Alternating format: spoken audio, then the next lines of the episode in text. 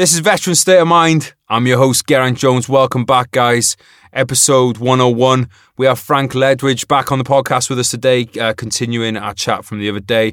Uh, he is the author of Small Wars.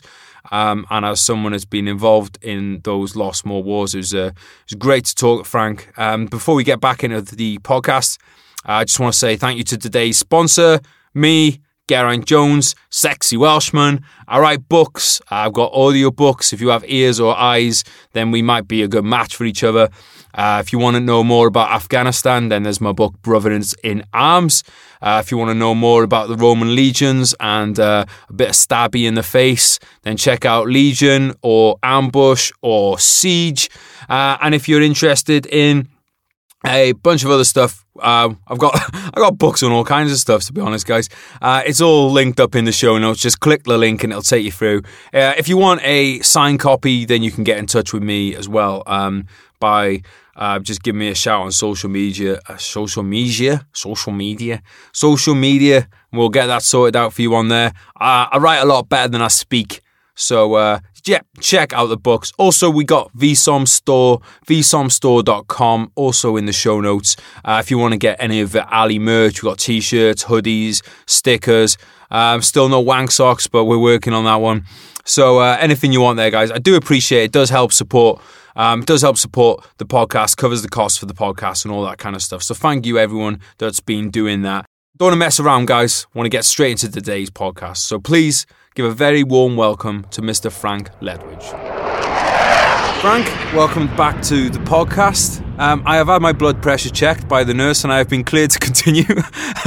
After our last conversation, um, obviously I've told everyone in the introduction to go back and listen to part one. So we're going to just keep we're going to we're going to pick up where we left off. Um, so British involvement in Afghanistan. A lot of people think that it began obviously with the paras because everything starts with the paras, doesn't it? But um, it's um, it didn't, did it? Obviously, post 9-11, we had involvement in Iraq. Uh, sorry, in, in, in, Afghanistan.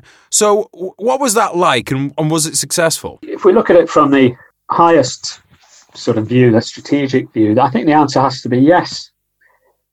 The objectives were achieved of clearing the Taliban out. Now, whether we should have gone in to do that in the first place is a is a, I think is a very good question. There are plenty of people who genuinely knew a lot about the country who felt we should not have gone in on the ground with boots in any kind of combat or occupying role. But look, put that aside. Everybody I've spoken, most of the people I've spoken to who were there at the time said it was working because the mission was limited. The British element was in the north in a place called Mazar Sharif the population there were pretty sympathetic to us. Kabul, in the capital at the time, tell me that there was optimism and very much a positive sense about the military presence there until 2003, which was, of course, the time when the poison of Iraq started. And that's where the attention of the British military and strategic leadership shifted, and Afghanistan very much became, as you well know, most people will know, the secondary theatre. And Iraq, for a few years anyway, until people, until it, declined, became the main effort. And I think you know people people who lived there for years around that time tell me that this was a Iraq for them was a major tragedy. They felt that things were genuinely getting better. The Taliban was gone. Taliban didn't have anyone to fight, actually, especially in the south, which is their heartland. And things were going well. Once the eye turned away, the eye of our strategic leadership and the Americans turned away to Iraq, things changed fundamentally and got worse after that. And it's, I, I, imagine there's a couple of reasons for that. One is because it wasn't getting the focus, um, but the other is because there is a connection throughout the Muslim world. The same, and, and I say the Muslim world in the sense of the the because the, um, the Middle East, obviously, and countries like Afghanistan in the same way that there's a connection with Western countries. You know, if so, if someone invaded Scandinavia, we'd pay a lot of attention to that in, in Britain, even though we're not the same country. And that, so I think there's that kind of that double thing of on the one side, it's like, well, hang on, I thought you were helping us, and hang on, this was, I thought this was all about getting these terrorists that were responsible for 9/11. Now, what you're doing in Iraq? Well, hang on a minute, maybe. Um, you know, we feel some kinship to those kind of people, and we don't really agree with what you're doing. certainly right. I mean, the Muslim, you know, Muslim people have something called the Ummah, which is the the people of Islam, and the people of Islam, are, you know, whatever you think about it, are all over the world and there's a sort of fellow feeling. You get that, you know, in other religions as well. You know, less less now than you used to. But that's why the Crusades were fought. You know, we fought the Crusades because Christians in the Middle East were being oppressed by Muslims there. You know, whether and you're from the the wilds of England or marshes of France, and you end up in the Middle East when you're fighting for for, for your co-religionists, and that's, I think, you know, it's not an exact analogy, but certainly the Middle East is an element to that. So how did we end up in Helmand in 2006? Because um, well, I don't know if there's any Al Qaeda training camps down there, was there? Well, there was one, I think, uh, but that was knocked out in uh, 2000 late 2001. There were no Al Qaeda training camps. So, so we've had no Al Qaeda training camps in Helmand for five years. So, what, what, are we doing down there in 2006? Well, you see, the thing is that we were experts in counter, counter as well as counterinsurgency, of course, as we've discussed in uh, about Iraq. We we're also experts, and we took on the role of counter narcotics. And when Tony Blair was asked, or rather, when Tony Blair, yes, was asked to select the province where British soldiers should be sent in a conference in 2005, he said, We are going to take on the menace of narcotics, which is roughly 50% of the Afghan economy, and we're going to do it in Helmand, where the center of the narcotics trade is. So, what happened then was that, as you would expect, recce teams were sent to Helmand. And there's some great stories, they're all true, because I've heard them from multiple sources about this particular the, these recce teams and people doing you know preparation before the Brits got there. And one of them was led by General Messenger, who I think is now quite senior in the, or just retired anyway, very capable officer. I think he was a colonel then. And I was talking to someone on that mission who said they they uh, came to a particular village in Helmand, and the elders took them in, as you know, you of welcomed in, and this was before any of the fighting started. And they sat there and drank tea, and at one point the interpreter turned to one of the soldiers and said, uh, "They want to know where you're from." And the reply was, "Well, we're from England. We're from Britain." And the interpreter turned to the chief elder, and there was some talk. The reply was, You've got five minutes to leave, or we're going to kill you. So that's what I've just been told.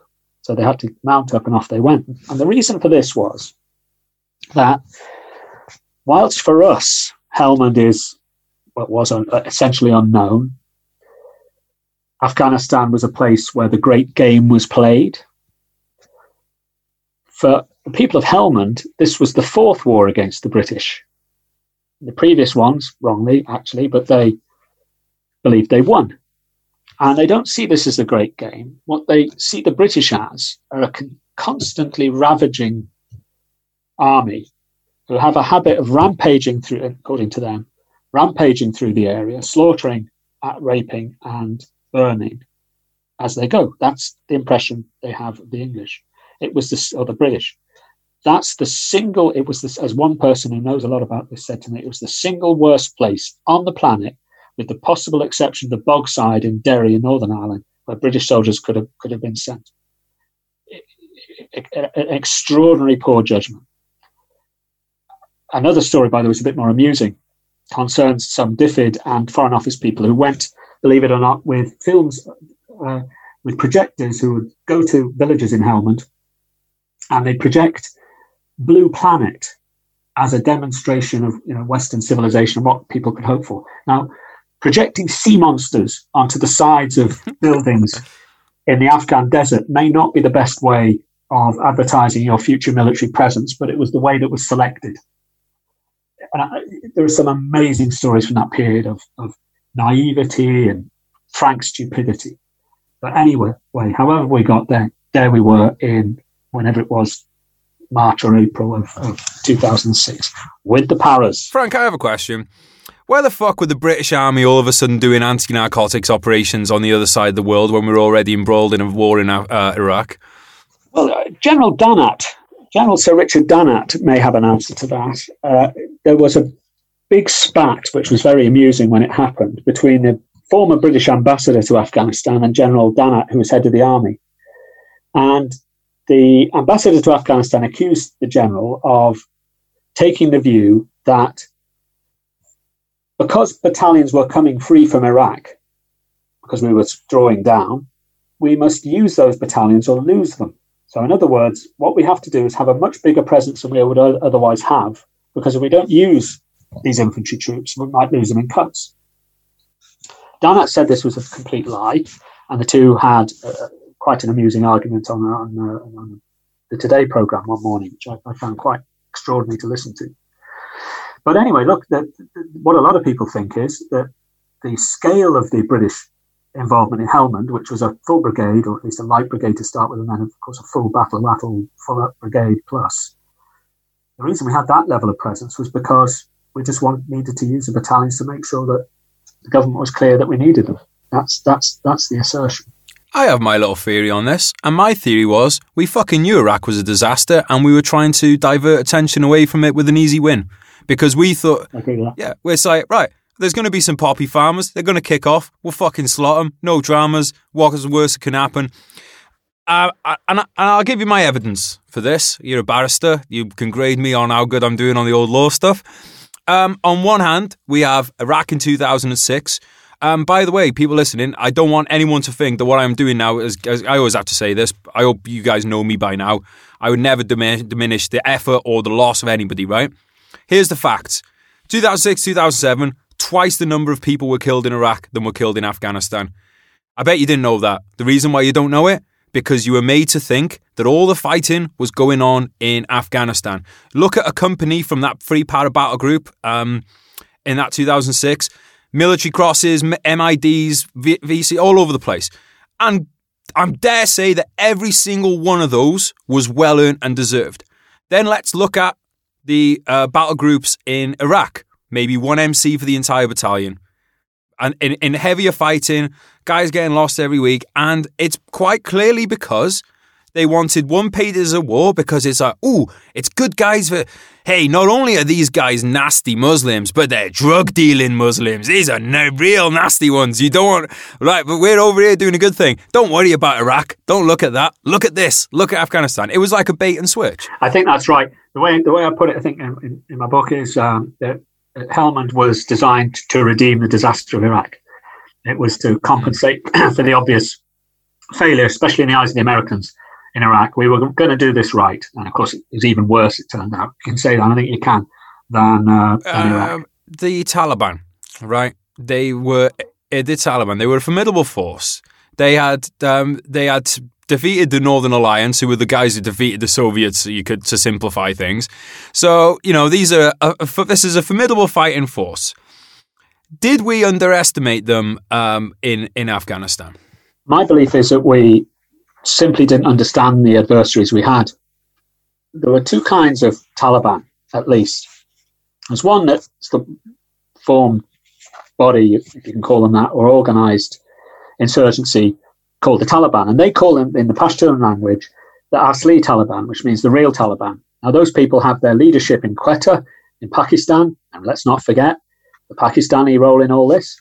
Uh, it's probably too much to talk about now, but the Pakistanis were front and center when it came to making sure that the provision, the, Asli, the real Taliban, were properly supplied, provision supported with uh, logistics and intelligence and indeed orders at times. So we have the Asli Taliban, the real Taliban, but then we've got the other groups who are fighting us that we took to be Taliban, but weren't.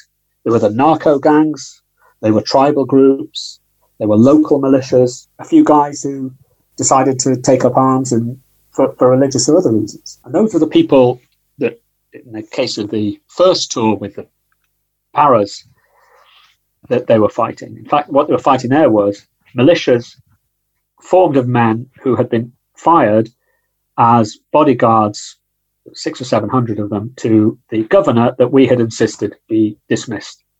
So he had a militia of his own. They all became unemployed. They were taken on by other militia leaders. Those were most of the guys who were fighting the Paras in their first uh, in their first tour. We went into an ecology, a, a, an environment we knew absolutely nothing at all. We didn't even know who our enemies were, but they knew who we were. And look, I'm going to say something about the Taliban's enemy here. Everybody knows that I love the Paras. I think they're a great lot, bunch of lads. I think they're a great unit. They are also probably the most up for a fight out of any unit you're going to find on the planet. They are not the they are not the people to send in somewhere before bullet, bullets are flying because they will make bullets fly. This is a bigger, much bigger picture question. I, I, I don't believe the army. I, I think there should be some kind of units that specialize in peacekeeping. I think the idea of sending um, guys that train to bayonet people in the face to send them to somewhere quiet, I think is a terrible idea. Um, and that's something aside. But I think by sending the paras, you was you would look at it was you're going they were going to find a fight. Yeah, they were going to find a fight. Uh, their commander takes exception, uh, Stuart Tootal, to being to this. He says we didn't go looking for a fight at all, and that may be the case for him. But I think it's fair to say that the this particular battalion had. I'm sure people have read people's accounts of this. You know, they'd been frustrated in Iraq. They hadn't had uh, any any action or significant action there, and they are very rightly so a very aggressive bunch of people. And by the way, of course, as you said yourself, these people should should not be deployed in that role, a role which might require uh, some degree of uh, of restraint. You know, they're paratroopers for a reason, and the reason is to be to be deployed uh, and, and essentially supported and hold their positions against all odds.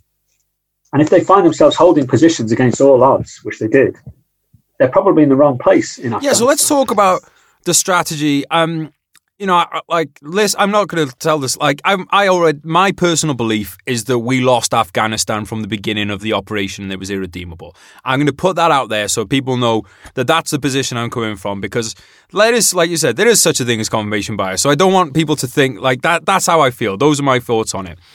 Can you tell us about the the strategy of of how we went into and, and something else as well? Because you you mentioned this on the last episode how many actual pairs of boots of ground on how many boots on the ground did we actually have for Afghanistan, and what was the mission and, and what was the, the, the strategy? So the first brigade that was deployed, which probably should not have been deployed, was 18. Um, I think they're called 18 Air Mobile Brigade. Is that right? 16 air assault. 16 air assault. What the, I'm very sorry. What a brain fart. It's the first thing you've slipped up on today, Frank, so you can be forgiven one. 16 air assault. And apparently they were the victim or, or the beneficiary, is maybe the case, probably the beneficiary in there, the, the way they'd see it, of internal army politics. And that they'd just been formed as a brigade. And the idea was to advertise their skills and role. And needless to say, well, not needless to say, but at the time, I think the chief of the army, chief of the general staff, uh, was General Mike Jackson, who was very keen that that this was his creation, that they be uh, shown to be useful.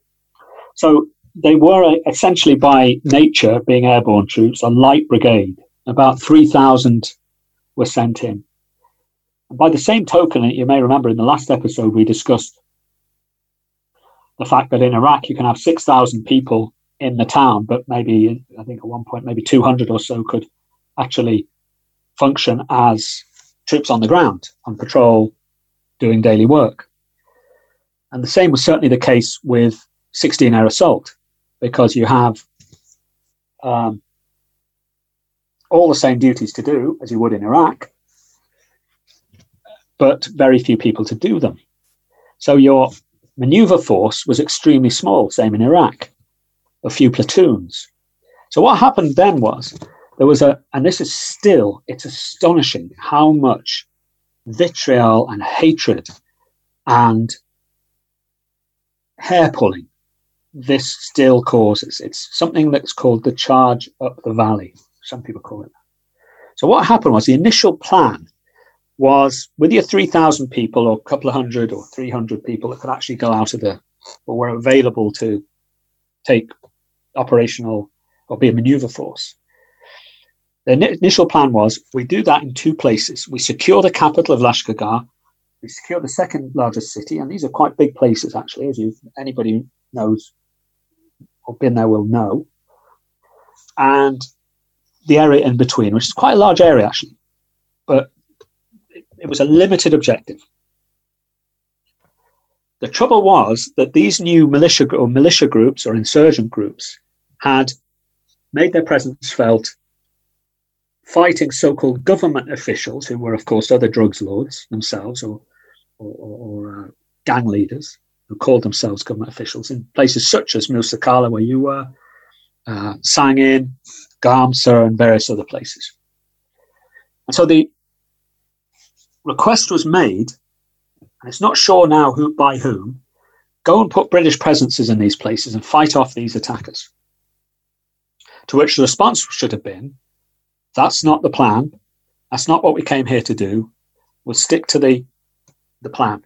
Now, you say it was impracticable from the start. There's a very good case for saying that. I would tend to agree. But at least it was a coherent plan. And that plan changed. And how it changed, as I said, is still a matter of huge controversy between all the senior officers who were involved the five or six generals and brigadiers who were involved in making that decision. They're all blaming each other for it, and I won't get into that.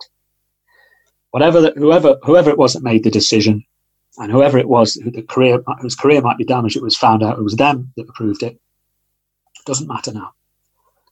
Decision was made, and platoon houses were set up in places that realistically could not be defended and supplied and supported adequate to the task, which meant that all these extremely capable and brave troops who were sent out there were sent out on essentially, including the paras, were sent out on hopeless missions, which resulted in vast numbers of ordnance or vast amounts of ordnance being spent, and the mission completely shifting from possibly a peacekeeping and a, or a limited combat mission to a full scale war.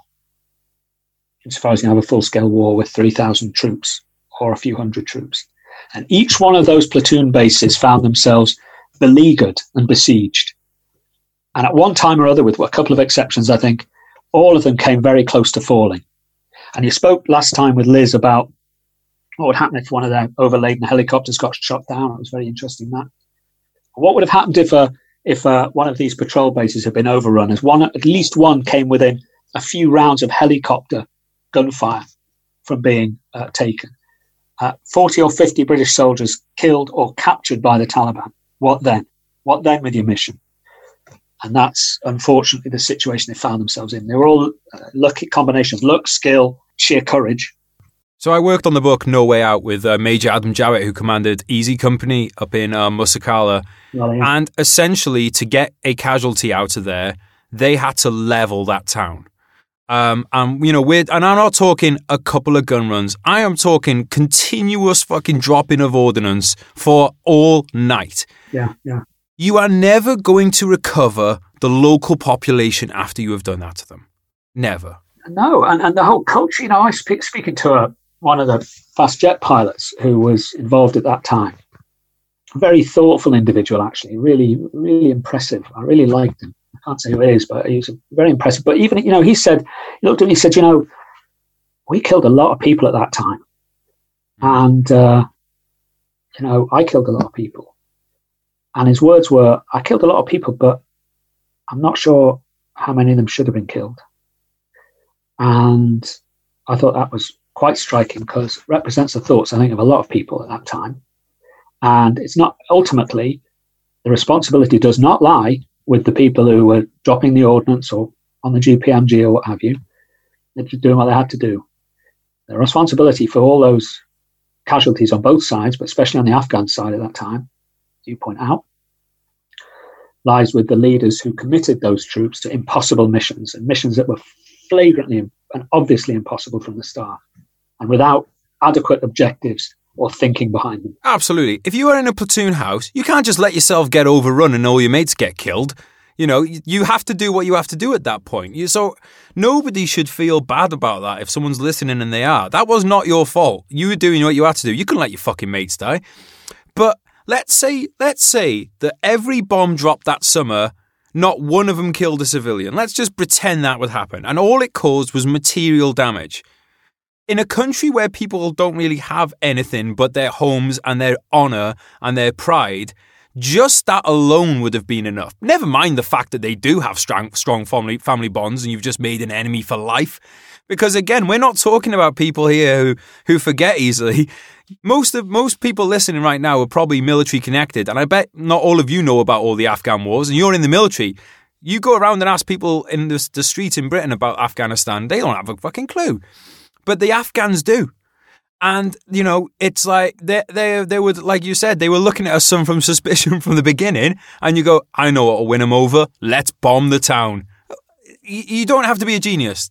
Yeah, and again, you know, if you're if you're in one of these little towns somewhere and you've got you've got nothing, and except a little bit of knowledge of your own history, which right or wrong doesn't matter. That's what they understand. And then suddenly, a bunch of blokes in brown uniforms show up and then whoever it was that's fighting them, they show up as well. Everything's leveled, as you say. And even if if nobody nobody is killed, you're thinking, what the fuck was that all about? And the answer is, well, it must be those Russians again, because because nobody's going to tell them who, who, it is necessarily. Um, if it's uh, if you know the Russians were there 20 years ago, and then of course they find out sooner it's the British. The British, the British are back after all they've done to us, and let's not forget as well, you know, you mentioned 9 11. Uh, I mentioned 9 11. Nobody in Helmand, which is absolute, to be quite frank, the arse end of nowhere in terms of, we can even call it current affairs. Most people in Helmand, surveys showed, and quite reliable surveys compared with the surveys we've had recent political surveys, I think something like 60 or 70%, and it might be more, of Helmandis have never heard of 9 11. And a friend of mine. Why would they? Hey, how would you? What's it got, got to do with them? Yeah. And I, I, remember a friend telling me who'd spoken with some people who hadn't heard of 9 11. And, and the conversation went something like this So, what's this 9 11 then? Where was that?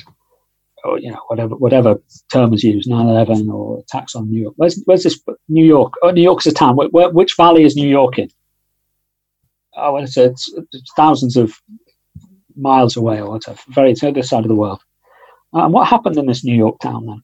Well, some aeroplanes drove into some buildings. Right, but aeroplanes are always bomb, bombing buildings here. What what's the what's the deal? Ah, well, yeah, but who, who did it? Well, a bunch of Arabs well, we hate Arabs. yeah, I mean, but by the way, they're no fonder of Arabs than they are of Westerners, and considerably maybe yeah. a bit fonder than the Arab Brits. But you know, no, as anybody that knows, uh, Pashtuns of Helmand are not especially fond of any foreigners, but certainly not Arabs. So let me get this straight then. You British or whoever you are are here because some planes ran into a village, ran into a town a long way off, and these planes were driven or fl- flown by by Arabs. What the hell has that got to do with us? And we never got that across. And I think, by the way, it, it, wasn't 60%. Now, I think I'll have to look it up. But it's, it's 90%. I think, of Helmandis had not heard of 9 11. Why would you? Yeah. And then on top on the, on top of that, Frank, and it's like, um, oh, and by the way, because of that, we're now going to slash your poppy crop too. Yeah, and we're going to take your income away as well, and uh, and the money for the winter, so you can't heat your houses, and uh, and by the way, those night raids which are killing your kids and you're uh, and, you and, and, dishonoring everybody, they're going to go on as well because we're protecting you. Now, I don't think either you or I are saying that there aren't people in the Taliban that needed killing because no, loads of people needed killing. The whole lot of them needed to go, but we weren't necessarily fighting the Taliban. Right, and that's part that's part of it, and the other part is. I'm a big believer in get one job done first before you start the other one. So if if that was the plan, you know what? The Taliban have been there; they're not going anywhere. Let's finish Iraq and then let's let's go over and do it properly. But with, I suppose, look at 2009. I don't think anybody saw 2009 come in in Afghanistan. Do you think that that is, that is a fair assessment? And would we have got involved in Helmand had we known what it would turn into?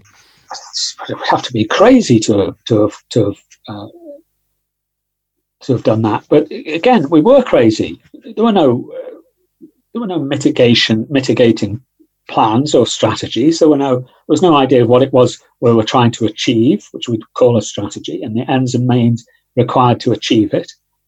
Uh, and of course, when the facts changed as it fundamentally did on the ground, there was no reassessment of what lame-minded objectives still existed.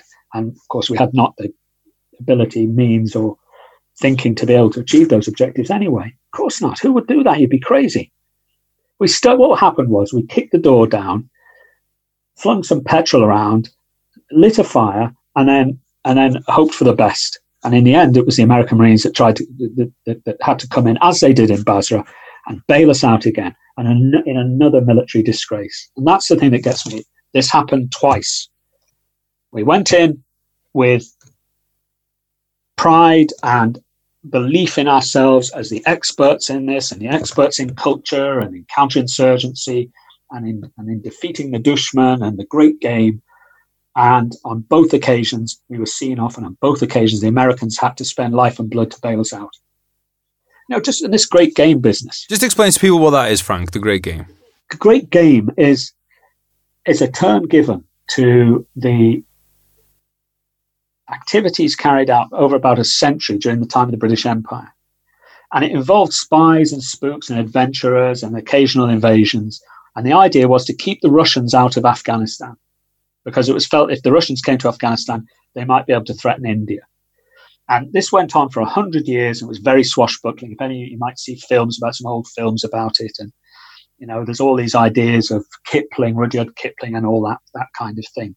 So it's very swashbuckling, adventurous imperial legends is what it is. Now, most people would say actually the Russians had never an intention at that time or the capability to invade Afghanistan and threaten India, which they probably didn't. Doesn't matter. That's what we were doing. And it's it's it's uh, some of you may have seen the film Carry On Up the Khyber, which basically it's a very funny film from the 70s. I'm, I'm not sure you could show it now for about 50 different reasons. But uh, if you can get hold of it on YouTube or something, you know, do so. It's very, very funny even now, sort of a year or so ago again. But the idea was we were doing this again. You know, the Brits were going to come in. We had a special understanding of the area. We had a special understanding of the country, don't you know? And we're, we're, we're the chaps to, to, once again, to be able to, to, to just outthink our, you know, the, the, the you know, the, the, Pakistanis and the, the Afghans. And you know, I heard one senior army officer talk about the Afghan. He said the Afghan is a chap who who who who, who always treats his guests well, which is of course is true, but there isn't one Afghan, is there? There are 34 million Afghans. Anyhow, so this idea of the great game involves all these old legends. So when I was in Afghanistan, I was with the Foreign Office uh, mission, who were, you know, all very well meaning and what have you, and we were stuck down in, in Helmand with everyone else in the PRT, and that was just our job, and you know, we were well paid for it and lived very comfortably. Um, our colleagues at one point in Kabul decided to have a, a great game party, themed party. And that's the way, you know, oft, all too often the strategic leadership saw this as some sort of throwback to the old days. That's also how the Afghans saw it. But they don't see this as some sort of jolly competition or, uh, you know, replay of glamorous 19th century wars. They see us as as a real rampaging enemy. Now that is understandable in the 19th century, but not so now. And we never understood that. And furthermore, we were the main, you know, we've got Trafalgar, you know, these legends of the Battle of Britain or the Battle of Waterloo or Agincourt, all the whatever, whatever you like. Every nation has its national myth. The Afghan national myth concerns a battle called Maiwand. Now, Maiwand is about 10 miles or 10 kilometers from Gereshk, which is the second biggest city in the province of Helmand in southern Afghanistan. So you have this battlefield, and who fought the battle? The Afghan army and the British army. And the Afghan army defeated that particular British army. That's their Trafalgar, it's their Waterloo, it's their Agincourt, it's their Battle of Britain. And it was fought against us in 1880. And they won. Now, we defeated them afterwards, but they forget that. But that's the way they look at us. It's not as some sort of glamorous rival. Yeah, that to me again, there's nothing fucking glamorous rival if you're on the ground looking for IEDs. I'll tell you that.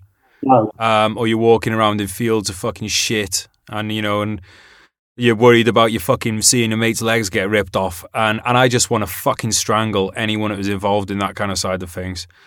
I think it's fair to say that in Iraq and Afghanistan, we were holding on by the skin of our teeth. You know, we had we didn't have enough troops to do the job, and one of the things I've not been able to get my head around is we continued this thing of the six month rotation. We had troops in the UK, we had troops in Germany. Commit troops to get the job done, or don't do the job. Yeah if if you if you can't if if because I can understand saying well we can't pull the troops from Britain and Germany because then that leaves us open in Europe. Fine, then let's not go and fuck around in Afghanistan. I agree. Um, and you say get the job done. What job is this? Because the job yes exactly the job ultimately we, we, we there were some some local objectives, uh, but the job was by the end we were irrelevant to whatever job it was because the job was set by the Americans and the time limit was set by them. And our voice was completely irrelevant there and wasn't even spoken, let alone heard. Uh, so we ended up as America's little helper there, which we were, of course, in Iraq, which we haven't discussed. Obviously, there's plenty in that.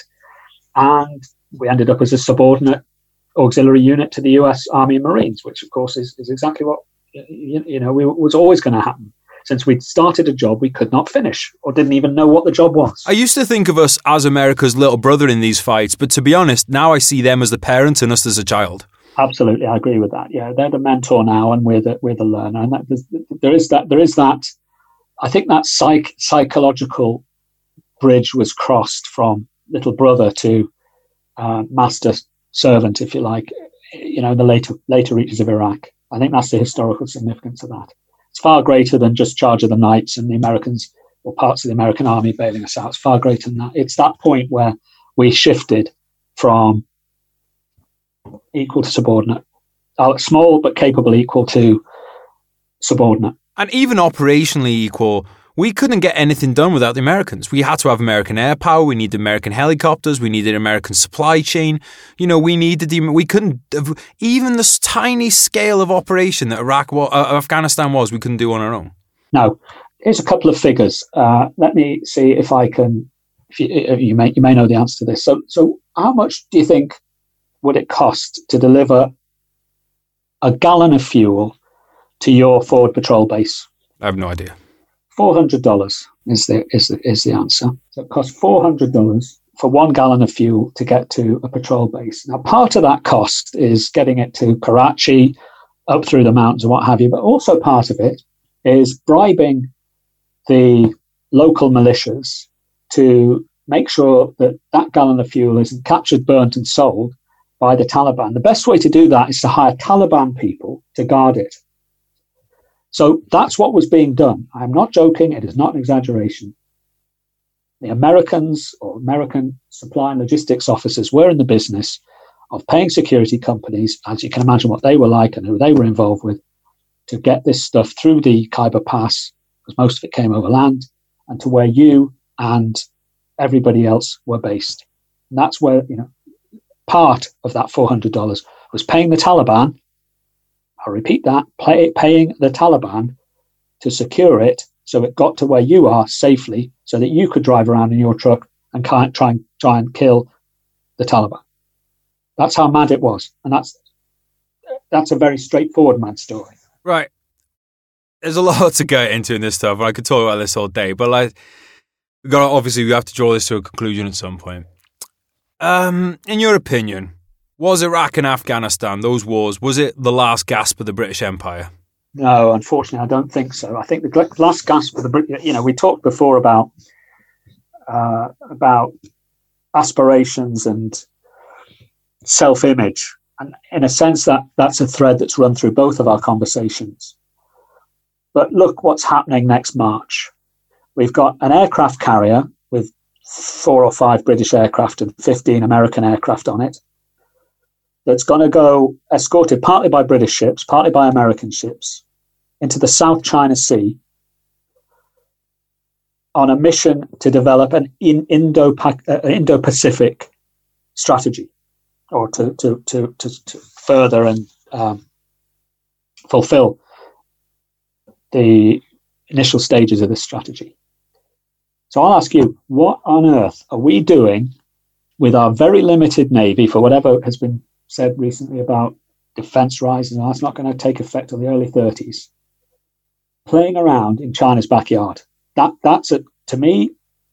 That is if that goes wrong, that will make Iraq and Afghanistan look like a game in the park. It's just ego, isn't it? I think it's like a national ego at this point. Look, we have got adversaries, and they're very serious adversaries, and we need to deal with them. I would suggest that we adopt a strategic approach that does not involve interfering in the very far abroad, that ensures we can defend our allies and friends, and we do have allies and friends, particularly in Europe, when, when our obligations demand that we do so.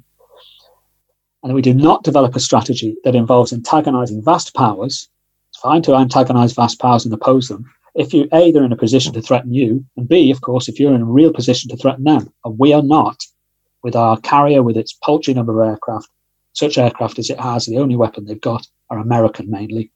Um, we need a serious rethink, just as we need a serious rethink about a radical rethink about how we look at defense as a whole. You know, people like me who talk like this, and there are plenty of us, believe in a strong defense.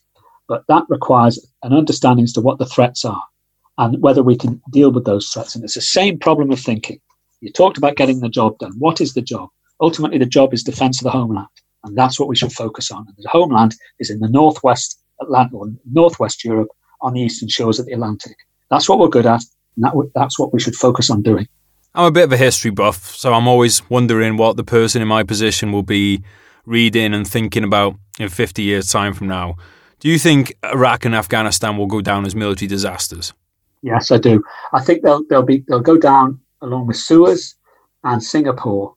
Singapore was the biggest defeat we had in the Second World War, and in terms of scale, you can't compare them. We lost seventy thousand people, prisoners and killed, mostly prisoners in Singapore, armed, you know, armed forces personnel. I mean, you know, you've had people on your own show which are involved in these massive battles in the Second World War and even the Falklands and what have you, which are essentially successful. Um, but Singapore was a massive strategic defeat. That's the point. It was a strategic defeat, and it ended our it ended our aspirations and essentially our aspirations and capabilities in East Asia effectively. Suez put the uh, in 1956 when we tried to invade Egypt and the Americans wouldn't support us, so we had to pull out. That's what happened then. That was another major embarrassment. But I think the the the Iraq and Helmand piece taken together as a strategic piece, which I think they are from our, for our purposes, will be seen as the point when our imperial ambitions were shown to be vapid, empty. And the problem is, they may have been shown to be empty, but it may well be in the not too distant future that someone else will really put the top hat on that. And what that doesn't, I hope and pray, does not mean that it's dead British servicemen in some war that does not involve us in service to the United States to no purpose for our, for our, for our, of our British defence.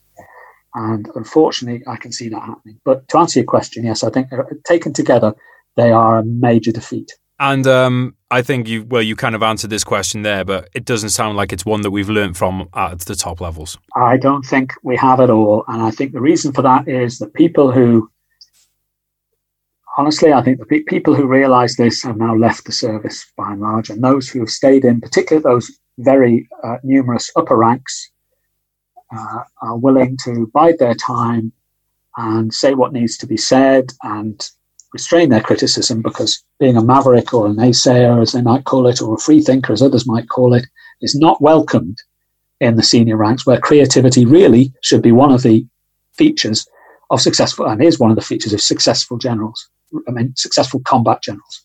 We don't have that kind of general. Frank, I want to thank you for writing this book, Losing Small Wars. Um, I've, it's one of the books I revisit it. Like I said, it helped me put a lot of my thoughts into some kind of like it, it gave them the bigger picture context, which helped me a lot when dealing with PTSD. And I, and I really recommend it. It's not the kind of book that people would think necessarily that reading would help them in that kind of side of things, but I think a lot of us know what happened in Iraq and Afghanistan, and that is a big part of why we feel so much anger and things towards it. And and so I recommend anyone buy the book. Uh, I'll let everybody know. I'll record an outro separately, and I'll let everybody know where they they can find it. My final question for you is is um, How did you feel when writing the book, and how do you feel about it now? And, and what's your kind of your hopes for it? Well, I wrote it. The, the first edition was written in 2011, and uh, when I was writing it, I was quite worried. Actually, I was worried I might be seen as letting the side down, or uh, you know, being seen as defeatist. And so I sent it to some friends, and one of them was a senior officer in the SAS, and he sent it to some of his friends. And um, and I said, you know, one of one of my mentors writing this was a was a, a brigadier, a guy called Richard Iron. He's a wonderful man, actually. He was the one of the mentor. He was one of the um, officers who mentored the successful brigade in the charge of the Knights, Iraqi Army Brigade. And they made it very clear to me that this was not a defeatist work, it was realist. So put, put my mind at rest. So to answer your question, know, I was worried about writing it. Second edition was 2017 when we'd also done Libya, uh, which I was also involved in because I'm a complete idiot and fool and never learn. And uh, uh, I was in no doubt then that, that yeah, I think most most people in the armed forces see see, see things pretty much as I and you do. Uh, I didn't have a concern about that.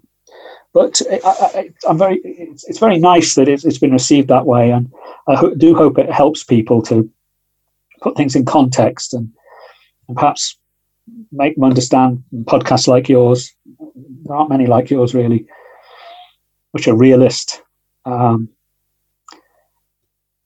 can make veterans understand they're not alone, particularly people who've been out for a while and aren't around people who are interested in what they've done or don't understand it, and that they're not alone and that they are right in their doubts.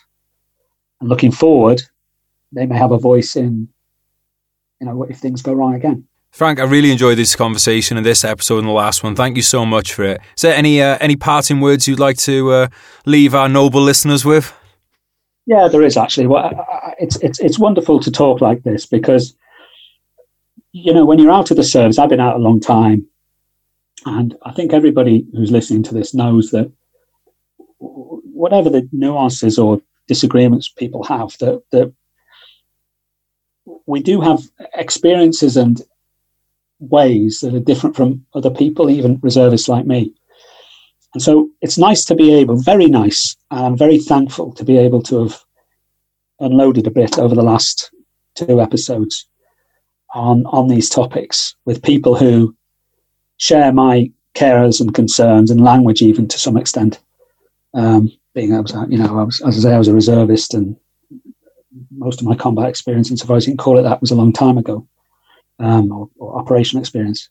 But I'm very grateful and that's it. That's that's that's the view I take. Guys, thank you for listening to today's podcast.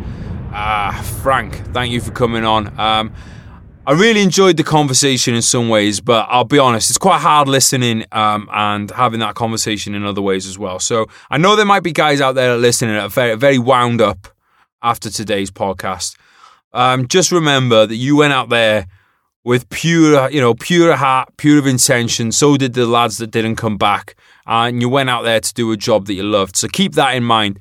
At the same time, let's not let these people off the hook for what they're doing. When there's uh, when there's when there's gross incompetence going on that there is, we need to call it out. And I think as veterans, we shouldn't just shrug our shoulders and say, you know what, it's done, it's over with, because there's going to be another war. There's always other wars. Um, so let's do what we can to hold people accountable. And we'll talk more about that in the future. I'm still working out how that's going to be, but um, it's not going to be hanging people from lampposts, so you don't have to worry about that. But but uh, you know, but seriously, guys, you know, we love the army. I'm sure any of us listening to this loved our time in the army. Was very grateful for our time in the army. And we want the army to be the best that it can be. Um, and I think that you know we are the elderly uncles to the army now, and we need to we need to figure out how how we can get this advice in there that we can avoid these similar mistakes in the future because unfortunately mistakes in the military are paid for in blood um, so we'll uh, we'll come back to more on that. Um, I just want to say, yeah, big thank you to Frank. Big thank you to you guys for listening. If you enjoyed today's episode or if you thought today's episode was important, which I'm sure you will, please make a post. Please spread the word. Please tell a friend. Um, like like I said, this gives a lot of context to um, what we went through in Iraq and Afghanistan in particular, but also just in the military at large. Uh, guys, thank you so much. I'll catch you next time. Love you. Bye. You told me not to worry, and you wouldn't break my heart. You told me you were sorry, my whole world fell apart. You said it's not my fault, and yeah, I've never done you wrong. I'm grinding to a halt, now I can see you're moving on. I promised I'd get better, and I told you things would change. You keep me to the gutter, yeah, I'll never be the same. I've gotta let you go, now live your life and spread your wings, and yeah, you put on quite a show and pulled the puppet strings. And are you sure that you don't want me? Remember all the pain, or maybe you should thank me. It's your loss and my gain. I'm leaving now forever. I won't hang my head in shame, but yeah, you've taken me for granted, and you should feel ashamed. You sold a dream to all of us, a dream that we'd all die for, a reason for us all to live and something we could fight for. I might just help a man up to his feet or hold a newborn, but no matter what I do, my hands remembering my rifle. Yeah, life's hard, I know that. Still wouldn't change shit. I wouldn't go back, yeah, I wouldn't go back. Feelings I hold back. Memories fade, yeah, they go fast, yeah, they go fast. Good times to come and go, survive the highs and lows. Just take it step by step, I guess, yeah, I suppose. Good times to come and go, survive the highs and lows. Just take it step by step, I guess, yeah.